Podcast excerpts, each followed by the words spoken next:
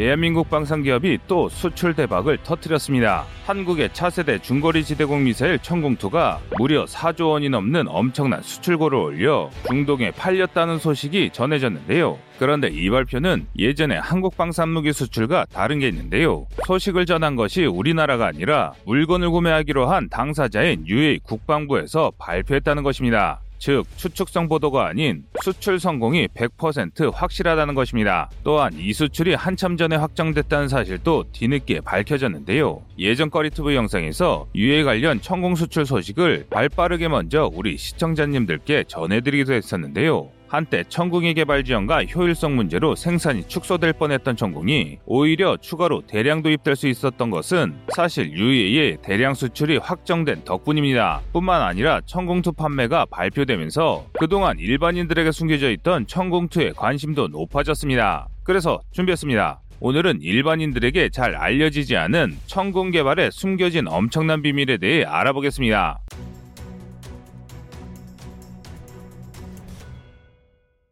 지난 10월 18일 LIG 넥스원은 4종의 무기를 공개했습니다. 현궁, 비궁, 천궁과 함께 천검 사업에서 탈락했던 전술 대전차 미사일을 공개하면서 한국의 유도 무기가 얼마나 발전했는지를 보여줬는데요. 그것을 대표적으로 증명한 것이 바로 천궁입니다. 지난 11월 16일 UAE 국방부가 천공 미사일을 구매했음을 공식 계정을 통해 공개했습니다. 수출 규모는 UA 화폐 기준으로 129억 디르함인데요. 이는 달러로 환산하면 약 35억 달러로 우리 돈으로 4조 1,500억 원이 넘는 엄청난 금액입니다. 이 정도 돈이면 우리 군의 차세대 이지스함인 세종대왕급 배치형 세척의 건조비와 맞먹는 금액인데요. 지난 2019년 이후 많은 이들이 주목하고 있는 레드백 장갑차가 호주에 수출될 경우의 수출액이 5조 4천억 원이라는 것을 생각하면 국내 방산 수출사에서도 손꼽히는 초대박 사건이라 할 만합니다. 천궁은 한국이 개발한 최첨단 지대공 미사일입니다. 또한 최근에는 개량을 통해 최첨단 중거리 미사일로 개조된 천궁2가 우리 군부대에 배치 중인데요. 그런데 의외로 한국 사람들은 세계 다른 나라들과 다르게 우리의 천궁을 오히려 성능 대비 낮게 평가하고 있습니다.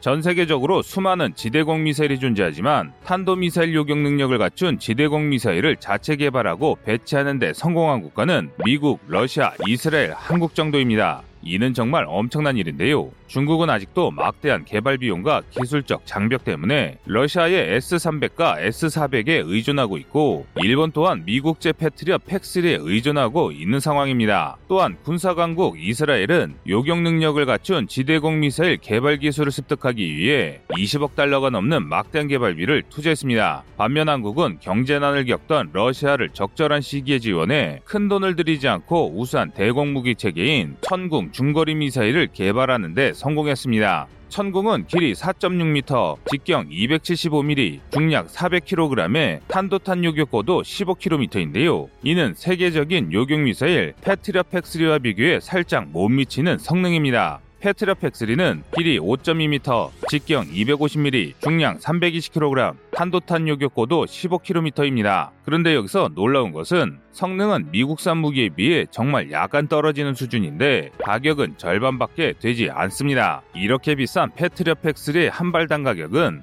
미화로 400만 달러이며 신형인 팩3 MSE는 그보다 비싼 5에서 600만 달러입니다. 원화로 환산해보면 PAC3는 약 50억 원, PAC3 MSE는 약 70억 원에 달하는데 천궁 미사일은 약 150에서 200만 달러 수준으로 미국산 무기 대비 반값도 되지 않습니다. 또한 직격탄두를 채용하고 유효 사거리와 탄도탄 요격 고도를 크게 늘린 천궁2 미사일도 가격이 약 2에서 300만 달러 정도에 불과한데요. 천궁의 타겟이 대당 수백억을 호가하는 전투기나 대륙간 탄도탄 같은 무지막지한 무기들이란 것을 고려하면 상당 상당히 저렴한 가격이라 할 수 있습니다. 그럼 많은 분들이 이런 생각을 하실 겁니다. 왜 한국산 무기는 미국산 무기보다 저렴할까입니다. 그 이유는 미국과 달리 한국의 개발 및 생산 과정에서 발생하는 원가 차이입니다. 2020년 미국의 1인당 GDP는 6만 3천 달러로 3만 천 달러 수준인 대한민국의 두 배가 넘습니다. 당연히 인건비 격차가 엄청난데요.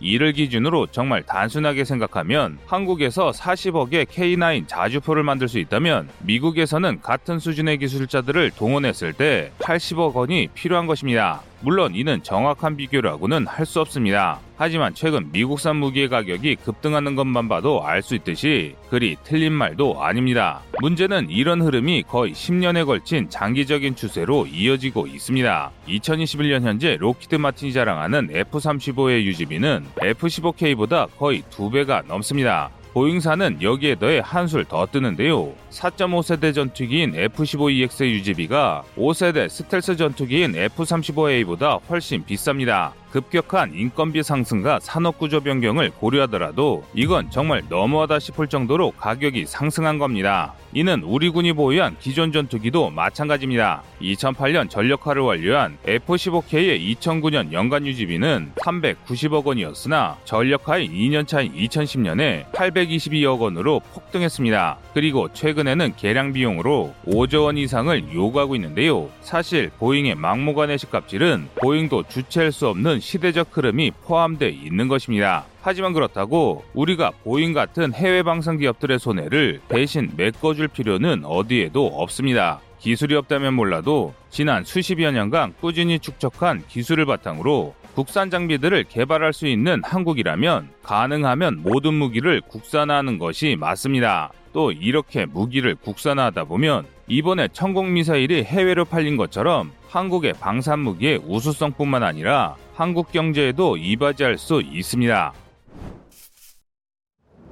이번에 좋은 수출고를 올린 천궁2는 일반인들은 모르는 치명적인 문제가 있습니다. 천궁의 공냉 식 냉각 체계가 사막에서 제 기능을 발휘할 수 없다는 것입니다. 한국은 아무리 더워도 공기 온도가 42도 이상 상승하지 않습니다. 이에 따라 천궁2는 TWT 진행 파관을 사용해 고출력 X밴드 레이더파를 만들어내는 과정에서 발생하는 열을 공냉식 장비로 냉각하고 있었습니다. 그러나 UAE는 최대 기온이 60도까지 상승하는 사막 지역입니다. 즉 기존 천궁의 공냉식 냉각 체계로는 냉각이 불가능하다는 것입니다. 특히 천궁의 다기능 레이더는 P이사 방식으로 송신기가 하나이기 때문에 급전판이 손상되거나 송신기가 망가지면 작동이 안 된다는 단점이 있었습니다. 즉, 이 문제가 모두 해결될 때까진 중동 지역에서 한국의 천공을 사용하기 어렵다는 것이죠. 그런데 여기서 정말 놀라운 일이 벌어졌습니다. 바로 구매 당사자인 UA 측에서 한국의 천공을 빨리 구입하고 싶다며 성능 개량을 직접 요청한 것인데요. 그 결과 P사 레이더를 국산 A사 레이더로 대체하고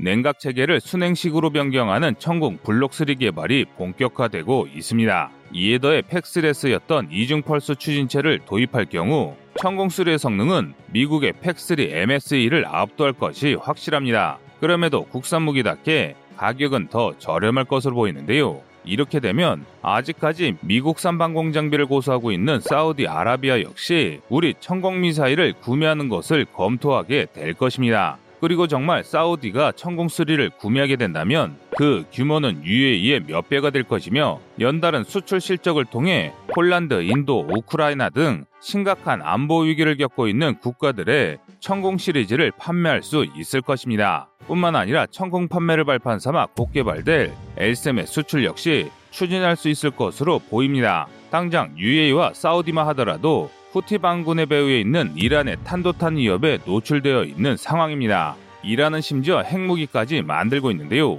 그러므로 이들 국가들이 이란의 핵탄도탄을 유격하기 위해 한국형 사드라 할 만한 엘셈을 잔뜩 도입하는 것도 마냥 불가능한 일은 아닙니다. 유해가 우리 천공 미사일을 막대하게 구입한 것은 갈수록 늘어나는 군사적 위협 때문입니다. 현재 UAE는 예멘 내전에서 사우디아라비아와 함께 순위파 정부군을 지원하고 있습니다. 그러나 성과는 그리 좋지 않은데요. 미국산 최신 무기로 무장한 사우디아라비아군이 개입했음에도 이란의 지원을 받는 후티 반군을 제압하기는커녕 역으로 예멘 내전에서 패배하기 직전에 몰려 있습니다. 그 와중에 남예멘 분리주의자들과 알카에다 IS 등이 혼란을 가중시키고 있는 것이 현재 예멘의 상황입니다. 그런데 예멘은 UAE와 아주 가까운 나라인데요. 중동 지역에서 국경을 맞대고 있는 나라는 대한민국으로부터 K2 사막형을 구입하기로 결정한 오만이지만 예멘 역시 사우디아라비아의 사막을 사이에 두고 있을 뿐 그리 멀리 떨어져 있지 않습니다.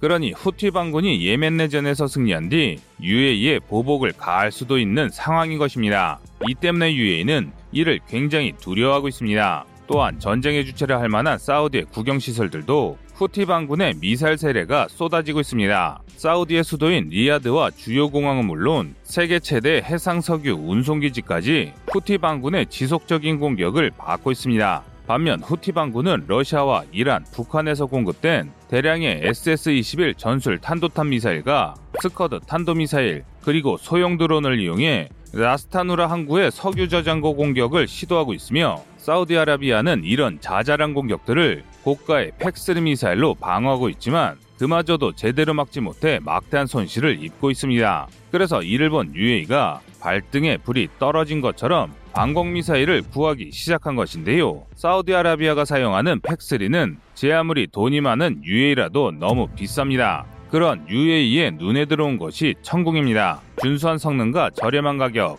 믿을 만한 사후 지원이 가능한 천궁이야말로 UA가 찾던 꿈의 무기였습니다. 그래서 UA는 지난 2017년 송영무 당시 국방장관이 군사 협력을 위해 방문했을 때 천궁의 도입 의사를 밝혔습니다. 이 덕에 우리 군의 천궁 미사일 도입 수량이 크게 늘었는데요. 당시 한 언론 매체의 단독 보도에 따르면 우리 군은 SM-3 등 외산 대공 미사일을 도입하기 위해 아직 테스트가 진행 중이던 천궁 도입 수량을 축소할 계획이었습니다. 7개 포대 규모의 천궁 미사일의 수량을 3개 포대로 줄이려 했습니다. 그러다 UAE의 수입 의사를 듣고 서둘러 생산량을 유지하기로 했는데요. 그래서 2021년 4월에는 7개 포대였던 천궁의 생산 수량을 오히려 20개 포대로 대폭 늘리기도 했습니다. 이는 규모의 경제가 완성되면서 천궁의 유해 수출로 생산 단가와 차후 계량 비용이 크게 내려갔기 때문입니다. 방산무기 시장에서 규모의 경제가 갖는 의미는 간단합니다. 국산화를 통해 수출을 달성하고 수출을 통해 생산 단가가 낮아지면 미사일 생산량이 기하급수적으로 증식하게 됩니다. 그래서 국산 무기를 개발하는 이유가 단순히 무기 도입 시 가격으로만 따지는 게 아니라 지금의 UA처럼 우리 무기를 수출할 팔로만 개척된다면 국가에서 투자한 무기 개발비뿐만 아니라 오히려 우리 경제에도 이바지할 수 있게 됩니다. 이것이 무기를 국산해야 하는 진정한 의미입니다. 여러분의 생각은 어떠신가요? 시청자님의 의견을 댓글로 남겨주시기 바랍니다. 여러분의 좋은 의견이 좋은 영상을 만드는데 많은 힘이 됩니다. 이상 꺼리투브였습니다.